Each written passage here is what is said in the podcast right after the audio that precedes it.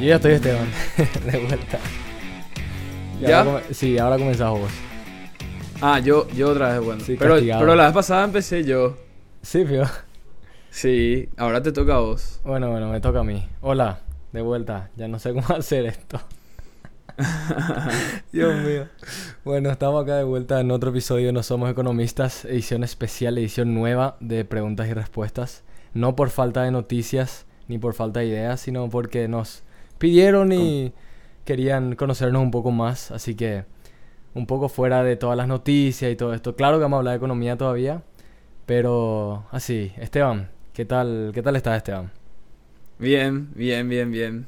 Creo que preparado para responder algunas preguntas. La verdad que estuvieron algunas preguntas muy interesantes Realmente sí. y eh, preparado para...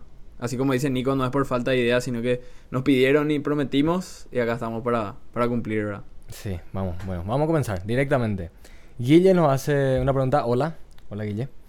¿Cómo surgió la idea de realizar un podcast? Y luego para Nico, ¿cómo se fue a parar a los Estados Unidos? ¿En qué labura?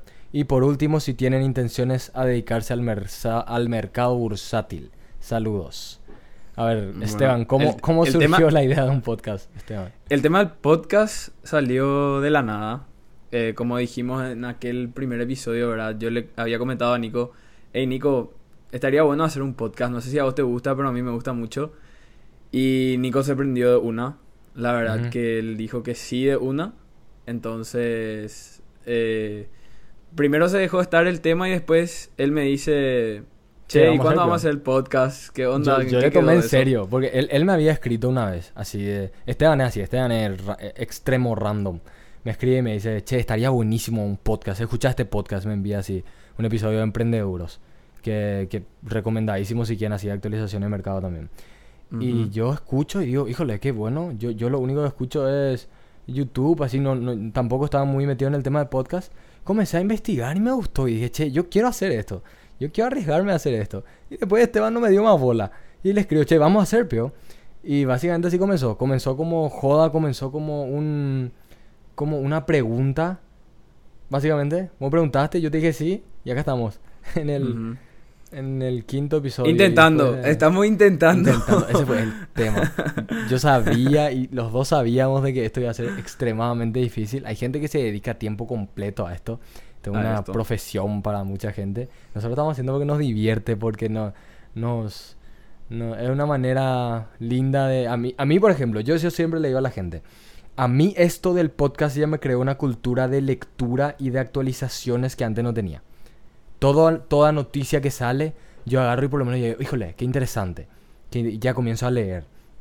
O me pongo a, no sé, eh, también interactuar con personas. Es toda una experiencia. Y cierto, fallamos muchos, ni, ni, ni él ni yo tenemos el tiempo del mundo para hacer esto. Yo estoy de vacaciones. Esteban está con trabajo, con examen, con, con su vida personal. Él se Ahora- mudó, yo también ya me mudé. Está en un diferen- una diferente casa. Yo volví, yo volví a mi set. Prometí que iba a estar en mi set la próxima. Ya está Pero su set azulcito. así como dice Nico, eh, a mí principalmente este tema del podcast me enseñó mucho más de lo que yo puedo aprender, digamos. Tipo, investigar, hablar, compartir, decir, te enseña mucho más, ¿verdad? Y no sé, yo aliento a que aquellas personas que alguna vez se plantearon hacer este tipo de cosas que hagan, ¿verdad? Porque Hacer nomás, es como nomás. que investigás, aprendes el doble, te, te interesas, sos curioso y te ayuda a aprender. Aprendí muchísimo ya con estos episodios que estamos intentando seguir ser responsables, ¿verdad? Incluso, Entonces- incluso yo le dije a Esteban cuando comenzamos de que lo más probable es que nos po- no podamos mantener el ritmo. Porque nosotros estábamos estrictos, vamos a hacer una vez por semana, vamos a leer, vamos a grabar, vamos a editar, vamos a subir. Y yo le dije, mira Esteban, lo más, lo más probable es que cuando más avancemos, cuando más avance, avance el tiempo, en vez de más tiempo vamos a tener menos. O sea, que no te desesperes, trata de quitarle todo el jugo posible, eso es lo que estamos haciendo. Y acá estamos, intentando, ojalá que no, no se descontinúe pronto. Y estamos así. Estamos, Y, estamos. bueno. Y Nico, ¿y por qué, por qué te fuiste a Estados Unidos, Nico? Y Eso también yo- es muy simpático porque él está allá y yo estoy en Paraguay y es más difícil aún Es si estamos separados. La, y- Entonces, Y eso que ahora Eh, tenemos por una eso- hora de diferencia nomás. En Ajá. verano, en tu verano, vamos a tener tres horas de diferencia. O sea que para grabar, ahora tendría que ser mis 7 de la tarde, ahí a las 4, ¿entendés? Va a ser, a ser mucho más complicado incluso. Pero bueno, yo vine a parar a los Estados Unidos eh, a estudiar. Estoy estudiando acá economía. Estoy en Wichita, Kansas. Hay un convenio en Paraguay que hace básicamente que los estudiantes paraguayos puedan pagar una cuota de descuento, una matrícula con descuento en los Estados Unidos, en todo el territorio de Kansas, todo el estado de Kansas. Y uno de los lugares más populares, sobre todo para ingeniería, ni siquiera mucho para business, para negocios, que es mi materia, es acá Wichita State. Es una universidad de ensueños. Algún día tengo que hablar más del tema. Es una universidad gigante, una experiencia única y tengo la gracia de poder tener esta oportunidad y lo estoy tomando porque es, es, te cambia la vida, te cambia la forma de ver, te cambia la forma de estar envuelto en otra cultura, envuelto en otro ambiente. Es, tiene sus pros y sus contras totalmente. Yo le extraño cada día a mi vida, le extraño a mi familia, le extraño a mi papá, le extraño a mi gente, le extraño a mi socio que está ahí al otro lado de la pantalla. Pero eh, son sacrificios que al final te hacen madurar. Eh, yo aprendí mucho más que fuera de solamente los estudios, todo lo que es vivir acá, todo lo que es aprender a vivir solo, a llevarte solo, a comenzar a trabajar. Justamente, eh, la pregunta es en qué trabajo. Ahora mismo tengo dos trabajos. Trabajo en la oficina internacional, que básicamente estudiantes de todo el mundo me escriben, ya sea de Japón, de Europa, de Bangladesh, de China, India, Brasil, me escriben y me preguntan sobre la universidad. Yo soy embajador de estudiantes internacionales, que básicamente significa que yo es como que soy un, una puerta a la experiencia de mi universidad a, estudiantes que tienen preguntas, tipo, che, ¿qué se siente estar ahí? Eh, ¿cómo, cómo, ¿Cómo es vivir solo? ¿O cómo es el campus? ¿Cómo es el choque cultural y esas cosas? Y mi trabajo es responder mails de personas que tienen, que tienen esas dudas. Y mi otro trabajo es en el centro de estudiantes, que soy básicamente un cuidador ahí, no, nada muy loco, básicamente. Pero vos respondés emails de gente de todos los países Todos los o específicamente de latinos nomás. Más de latinos porque yo soy el único que habla español en la oficina. Entonces cualquier email en español, bueno, déjale a Nico. Déjale que él se encargue.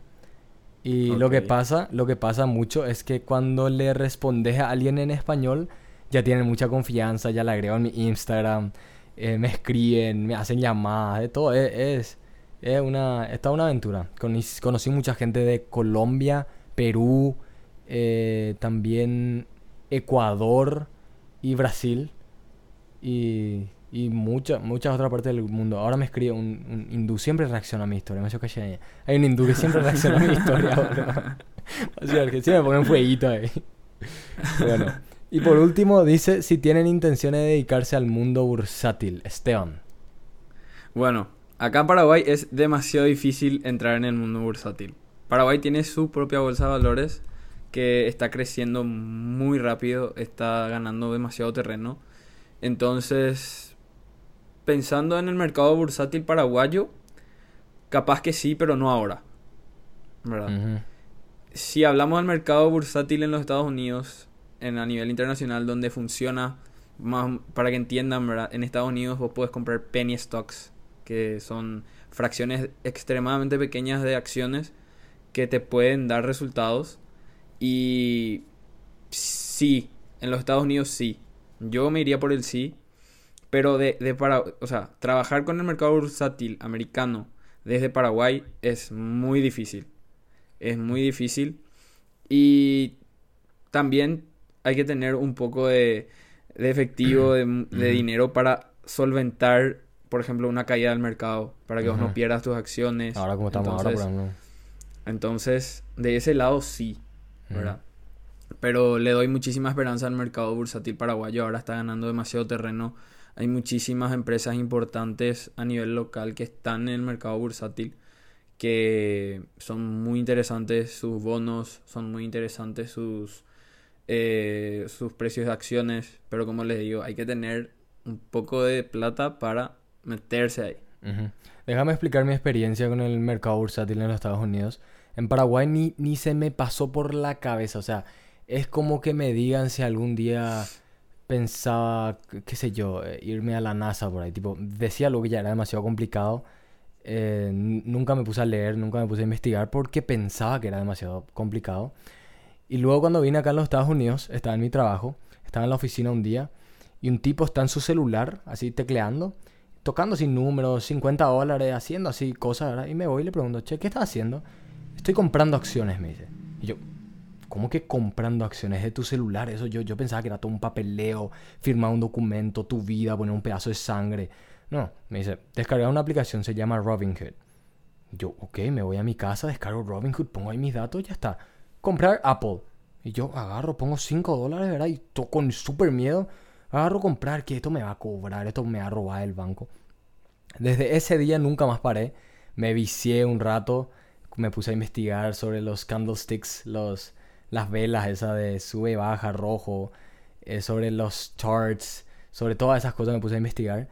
Y mira, mi respuesta directa es no, porque el mercado, o sea, o si no sos un Warren Buffett de la vida, sacar mucho, que te dedicarte a eso, no creo que sea, es demasiado frustrante. Eh, el mercado no se mueve a base a parámetros lógicos, el mercado se mueve a donde le da la gana, si no todos serían ricos, cualquiera con mínimo conocimiento sería rico.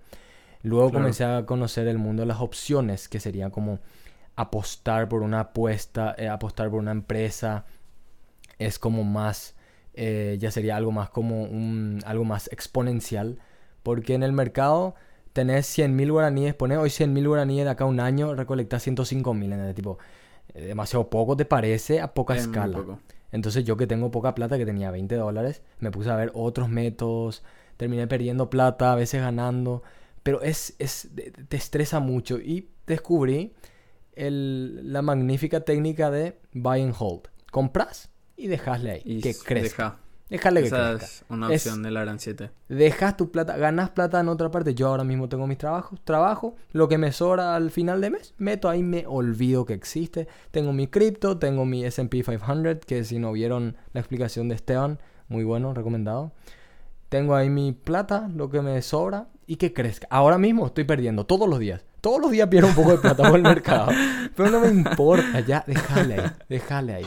Como dice, como dice Warren Buffett, si no tenés pensado eh, guardar este, esta empresa, o sea, hold, mantener esta empresa por 10 años, no lo pienses ni 10 minutos. Así. dijo. Ujú. Y bueno, eh, ya está. No sé cómo eso va a afectar en el día en que termine mi visa y ya no pueda tener acceso a esta aplicación, pero eso, ese- eso es problema del Nico del futuro. Ay, Bueno, siguiente pregunta muy interesante y ya entrando más a temas económicos que a personales. Juan nos pregunta, ¿por qué Sudamérica tiene tendencia o últimamente está optando por tener gobiernos de izquierda? Justamente esta pregunta llegó después de la noticia de que Colombia, que habíamos comentado, se ganaron las elecciones a alguien de, co- de- de izquierda, ¿verdad? Hay que entender también de que existe la super izquierda, la, la media izquierda, el punto medio, la extrema derecha y la derecha. O sea, no, no todo es, no todos son extremos, pero la, la balanza sudamericana se está inclinando mucho hacia la izquierda. Si no te molesta, Esteban, voy a leer acá un poco que es súper interesante. sí. Dice, desde 2018, líderes ubicados a la izquierda del espectro político llegaron a la presidencia de México, Argentina, Bolivia, Perú, Honduras, Chile y Colombia. Este fenómeno podría completarse con Brasil, porque el expresidente izquierdista Lula tiene la amplia ventaja en encuestas de, de votos. Si gana Lula, dejaría lugar a las siete naciones más pobladas de Latino- Latinoamérica y sus seis mayores potencias económicas a manos de izquierda. Que, ¿cuál, sería, ¿Cuál sería una razón lógica, una razón que vos le das a esto, Esteban? Bueno, yo lo principal que veo es ese cambio de aire. Eh, porque hace rato antes de, de empezar a grabar estábamos hablando con Nico, comentando un poco sobre los temas. y me dijo que los votos en Latinoamérica son pendulares, ¿verdad? Un tiempo están hacia la derecha, el otro tiempo están hacia la izquierda, ¿verdad? Entonces, es como que en, acá en Paraguay, ¿verdad? El, el último gobierno de izquierda fue en 2008, ¿verdad? Cuando ganó Fernando Lugo. Y después de eso cambiamos, en cuatro años cambiamos a, a la izquierda, a la derecha, ¿verdad? Entonces yo creo que es un cambio de aire. Un cambio de Porque aire m- y- muchas cosas ofrecen el gobierno de izquierda. Entonces es como que llama más la atención. Y ese gobierno de derecha que no da tantos resultados es como que te obliga o le obliga a la gente a cambiar de aire. Claro, toda Esta esa persona semana- que confiaba en derecha y por ende tuvieron como mayoría de votos, ahora dicen, mira, esto no funcionó, voy a votar por la izquierda. Es como un, es como un, están probando nuevos aires, están probando izquierda, derecha, es un ciclo. Baby, la vida es un ciclo. ok, y que la promesa de izquierda es eh, disminuir la desigualdad económica. Y lo que pasó en los últimos años, desde el COVID, de todas estas crisis económicas, es de que la desigualdad económica se hizo más latente, más fuerte que nunca, porque eh, todos estamos sufriendo demasiado y cada vez la gente nota más esa necesidad. Claro, claro. Esta semana yo estuve eh, compartiendo con cinco personas de Chile para que para complementar un poco el tema. Y con uno me puse a hablar sobre el tema de, de justamente el nuevo presidente de ellos. Me dijeron justamente eso, que tipo fue un cambio de aire, pero que está saliendo demasiado mal. Eh, me dijeron que este presidente de Chile es el presidente que más rápido obtuvo la desaprobación eh, en el gobierno, ¿verdad? Que justamente vendió muchos discursos populistas y empezó a, a ganar lo que sería la lo que sería la presidencia en Chile. Pero le está yendo muy mal, muy mal. Me dijeron que ahora justamente presentaron el documento de la constituyente y las medidas económicas que están sacando tampoco no, no son favorables. Eh, como se sabe en Chile, que es una de las potencias económicas más grandes de Latinoamérica, está pasando por una inflación demasiado alta. Y siempre Chile se caracterizó por tener un, un dólar en relación a su moneda demasiado fuerte y estable. Y también se le está yendo de las manos. O sea, eh, es una tendencia más por el cambio de aire, creo yo. Pero que están tomando medidas demasiado drásticas y desfavorables para la economía, para la sociedad, para todo. Ujú. Y también que hay otros factores súper importantes como corrupción, escándalos de corrupción, deterioro, deterioro, deterioro, ¿cómo es? Deterioro, deterioro, Deterioro. de la infraestructura, eh, ausencia del sistema de salud, de educación y que la tendencia tampoco es universal. Hay países de izquierda que justamente están pasando a derecha, como en el caso de México y Argentina, que pasaron de centro izquierda y comenzaron a pasar a eh, comenzaron a revocar a sus presidentes de izquierda. O sea, en todos lados el, el problema ya ni siquiera es la ideología en, en, eh, ahora, es la falta de confianza entre sea izquierda o derecha. Ya nadie da resultados. Entonces Es como la falta de resultados, la verdad. es la falta de resultados y nadie da el nivel de pobreza. Acá estoy leyendo que el nivel de pobreza es el más alto en los últimos 20 años de la región. O sea que Claro. estamos yendo para atrás, totalmente para atrás estamos yendo. Y ya ni siquiera podemos culparle derecha, izquierda, porque todos estamos fracasando. Estamos fracasando. Exacto. Bueno, ¿algo más que agregar, Esteban, sobre el tema? No, que yo creo que, o sea, eh, es una tendencia y es un ciclo, como vos decís, que nos va a tocar seguramente en algún momento, no sé. Yo creo que en cualquier momento Paraguay también puede cambiar de rumbo. Em, pero bueno, es, es algo que no ¿Y qué podemos elegir solamente por uno, sino que, o sea, yo no, yo, yo opino por mí mismo, pero la mayoría es lo que decide. ¿verdad? Así funciona la democracia. Entonces, eh, también yo creo que de nosotros tenemos que tratar de ayudar a cambiar las cosas y no solamente quedarnos así pensando, hija, ¿por qué le votamos a este o cosas así? Sino que también nosotros tenemos que ayudar y dar nuestra parte.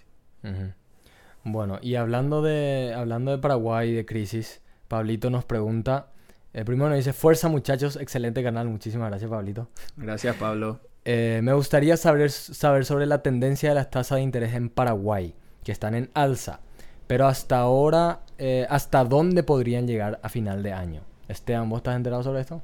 Sí. em, en la reunión de mayo que hubo, se decidió, ¿verdad?, que iban a subir las tasas de interés.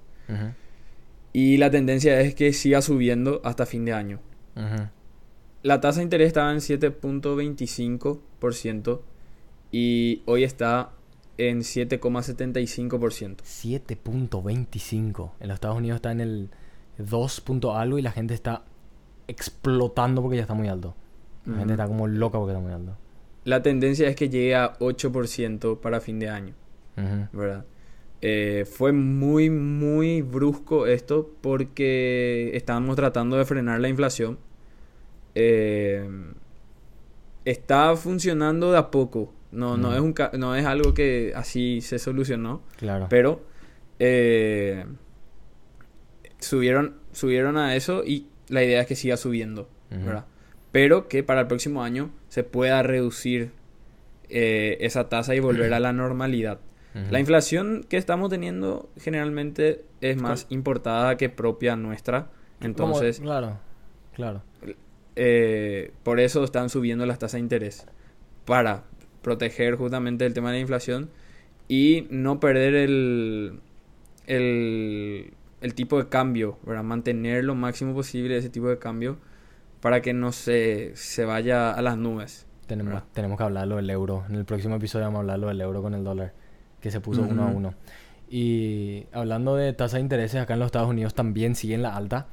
Eh, la Fed van, van a hacer otro, otra reunión, creo que en unos 15 días, si no me equivoco, en un mes. Y lo más probable es que vuelvan a subir por 0.75. Lo que es tan loco decir porque era fue un hecho tan histórico lo que pasó que hace 20, 30 años nunca había pasado algo así y ahora ya todos asumen que eso tiene que pasar. Razón principal, inflación al 9%. No 9%, creo- ya me corrigieron. No es por cientos, es por ciento. Es por ciento. Ok, perdón. perdón. Ok, 9%. Y que no frena. Y como le estaba diciendo, volviendo al tema del mercado bursátil, el mercado bursátil no tiene sentido. Esto debería crear pánico, debería crear terror. Pero el mercado bursátil está en alta. Toda esta semana yo gané plata en el mercado bursátil.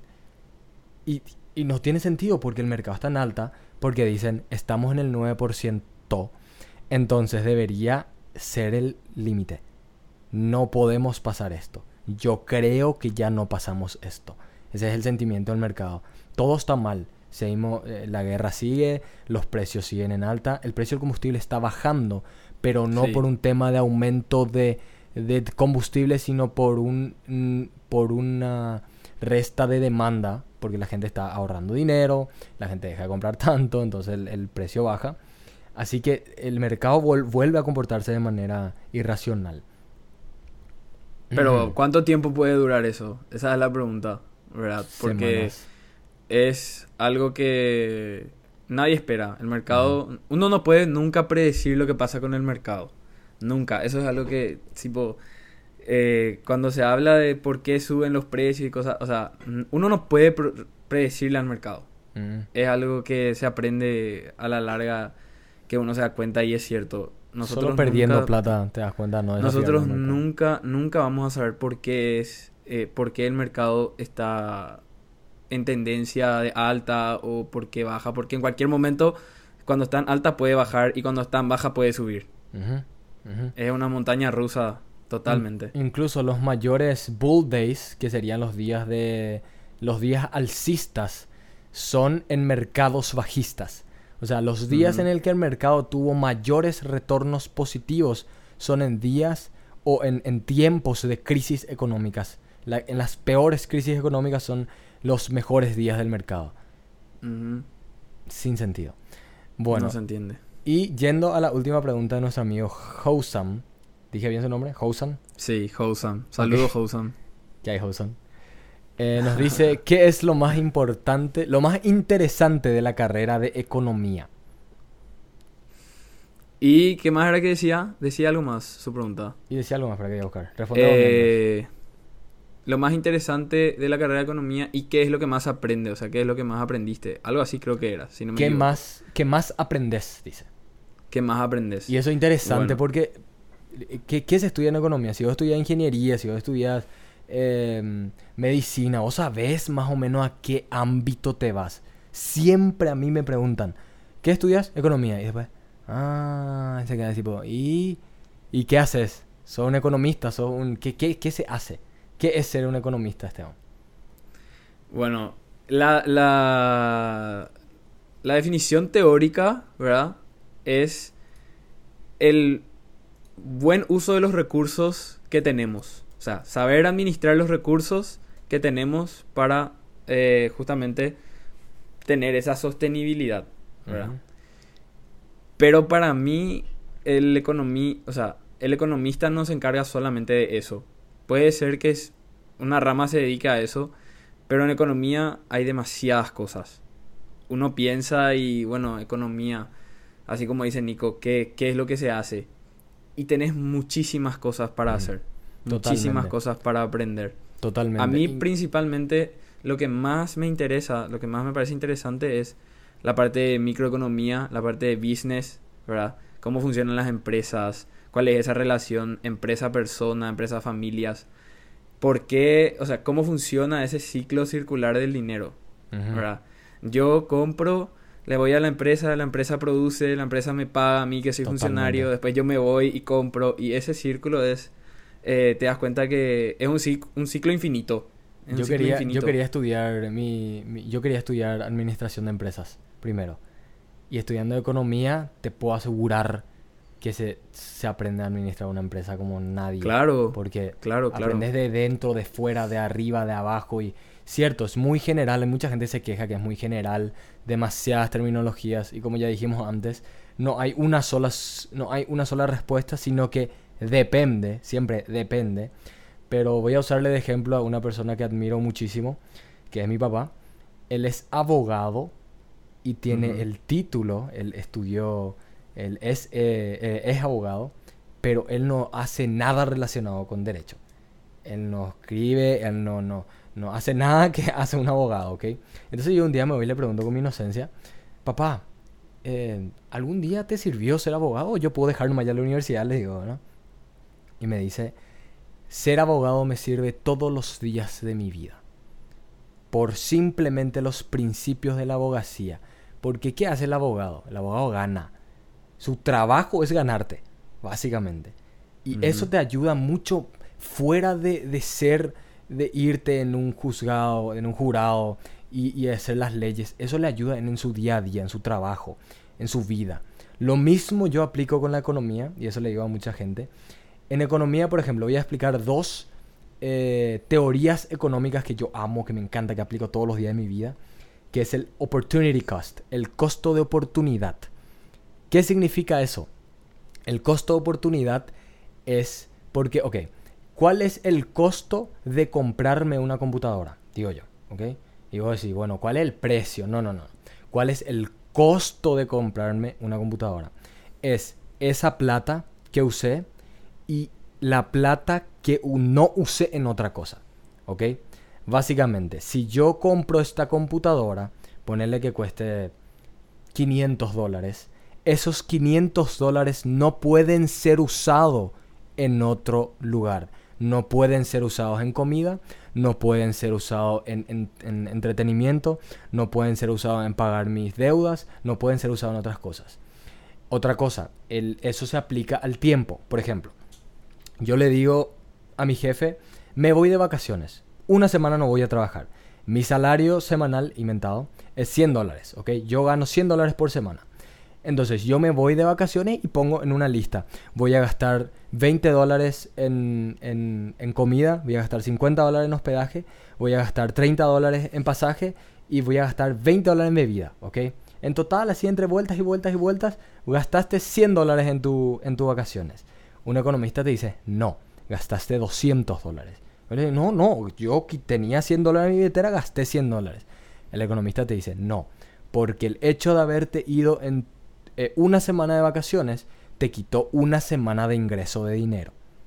Entonces, no gastaste 100 dólares. La- el costo de oportunidad de haberte ido de viaje fue los 100 dólares que gastaste más los 100 dólares que no ganaste por hacer eso. Eso se aplica en todo. Eso se aplica en...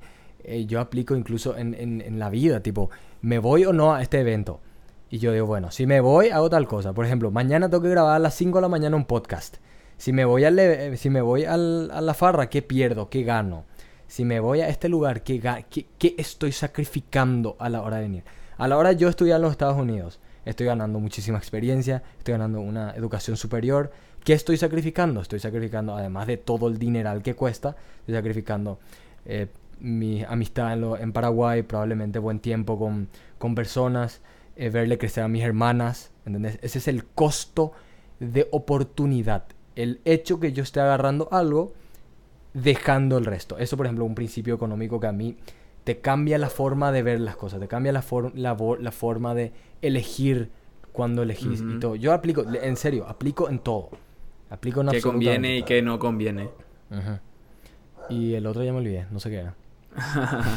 No, yo, yo uso mucho la economía eh, para entender cómo funcionan las empresas, eh, cómo funcionan las cosas. eh, porque investigando, siendo curioso, leyendo estas teorías, uno se ve, uno ve y entiende, bueno, eh, ¿por qué crece la, o sea, por qué hay desempleo, verdad? Porque no hay producción, no hay nada, entonces eh, ese que te dice el, el, el tipo que vos le preguntáis y te va y le, le decís, ¿qué tal? Por ahí, bebé, ese es, ya entendés por qué te dice eso, porque no hay trabajo, no hay nada, no hay ingreso, no puede Sí. gastar la plata, ¿verdad? Y ahí uno empieza a entender cómo funciona esa, esa vida de ingreso, gasto, qué me cuesta, qué no me cuesta, ¿verdad? Entonces, de ese lado yo creo que es lo más interesante. Y lo que más aprende depende de cada uno. Nico, como, le, como dijo recién, ¿verdad? Ese tema de, de oportuni- eh, costo de oportunidades y cosas así. Eh, pero depende mucho de la persona y lo que quiera aprender. ¿verdad? Porque Nico capaz tenga otra, otra, otro camino en la economía muy distinto al mío, ¿verdad? Entonces, yo creo que eso depende más de, de la curiosidad de cada uno. Ujú. Y ya, ya me recordé de lo que quería hablar. Era de, de los... Algo que aprendí, que se aprende en macroeconomía, es por qué... Nunca se preguntaban por qué Paraguay no hace celulares. ¿Por qué no existe un Samsung en Paraguay? O sea, un, un qué sé yo, un, eh, el teléfono PI o algo así. ¿Por qué Paraguay se enfoca tanto en la agricultura, la ganadería? Che, te trabaste. ¿Me estoy escuchando? Sí, te escucho. Eh, perdón por eso, se cortó con nosotros, no sé qué pasó, no le escuchaba a Esteban. Estaba diciendo que el segundo, o el- una de las teorías, es una de tantas teorías, podría hablar de esto, en serio, a mí la economía de verdad me apasiona. Es el, el ¿cómo se dice eso? El, la diferencia, o sea, la ventaja territorial, así se dice. Espera Sí. que- No, espera que, voy a, voy a O buscar. sea, ¿por qué Paraguay, por ejemplo, como estabas diciendo, por qué Paraguay, en vez de hacer celulares, se dedica al, a la soja o al agro, ¿verdad? ¿A eso es lo que te referís? Sí, sí, sí. ¿Cómo se llama esa, cómo se llama esa teoría? Y... Competitive hija, advantage. Sí, ah, sí, sí, sí. Advantage. La ventaja competitiva. Ventaja competitiva. Es que ya me dijeron, ok, para toda esa gente que se burla de mí, me dice, obvio de yankee que vo- vos solo hablas inglés. Yo estudio esto en inglés. No sé su equivalente en español. No es que me olvido mi idioma ni nada. Es que yo estudio esto en inglés y son términos. Tipo, esto por ejemplo es eh, competitive advantage. eh, sería competencia. em, comparative advantage. Ventaja comparativa sería. Bueno. ¿Ventaja comparativa o ventaja competitiva? competitiva, como sea. bueno, básicamente esto explica por qué países como Paraguay se encargan de la agricultura, de la mano de obra, de todas estas cosas, Porque países como China se encargan de manufacturar absolutamente todo. Y países como los Estados Unidos se encargan de. de del tecnología. Capitalizar todo. de comprar todo. Capitalizar todo. Y en vez de entrar en temas económicos y súper complicados, eh, a mí me explicaron de esta manera que fue cuando me dio el clic, cuando yo entendí. Dijo, eh, dijo mi profesora, ¿qué, ¿qué cuesta? Ok, ¿cuánto? Si tenés, tenés a dos personas, Michael Jordan o otra figura muy famosa y muy millonaria y muy poderosa, eh, decirle Cristiano Ronaldo, que todos le conocemos mejor. Cristiano Ronaldo él se va y haría, va a cortar su pasto, ¿verdad? Pero en vez de eso, Cristiano Ronaldo le llama a otra persona y le dice que corte su pasto. Entonces le dicen a Cristiano Ronaldo, no, vos una mierda, Cristiano. ¿Por qué? Porque si vos sos, vos sos un hombre más fuerte, más alto, más atractivo, em, tenés más plata, tenés mil veces mejores condiciones para cortar el pasto que ese pobre señor viejo que está cortando tu pasto, le dice. ¿Verdad? Entonces Cristiano Ronaldo le dice, lo siento, pero yo en esos 30 minutos que corto el pasto, estoy haciendo una entrevista, estoy haciendo un... Eh, está haciendo algo que le está generando millones a Cristiano Ronaldo. El punto es, no, no es que Cristiano Ronaldo es un egoísta de mierda, sino que el, por más de que Estados Unidos, Estados Unidos pueda, con, pueda producir mejor, eh, mejores, mejor soja que Paraguay, no lo hace porque puede hacer mejores cosas, puede hacer otras cosas en lo que él es mejor. En lo que él es mejor.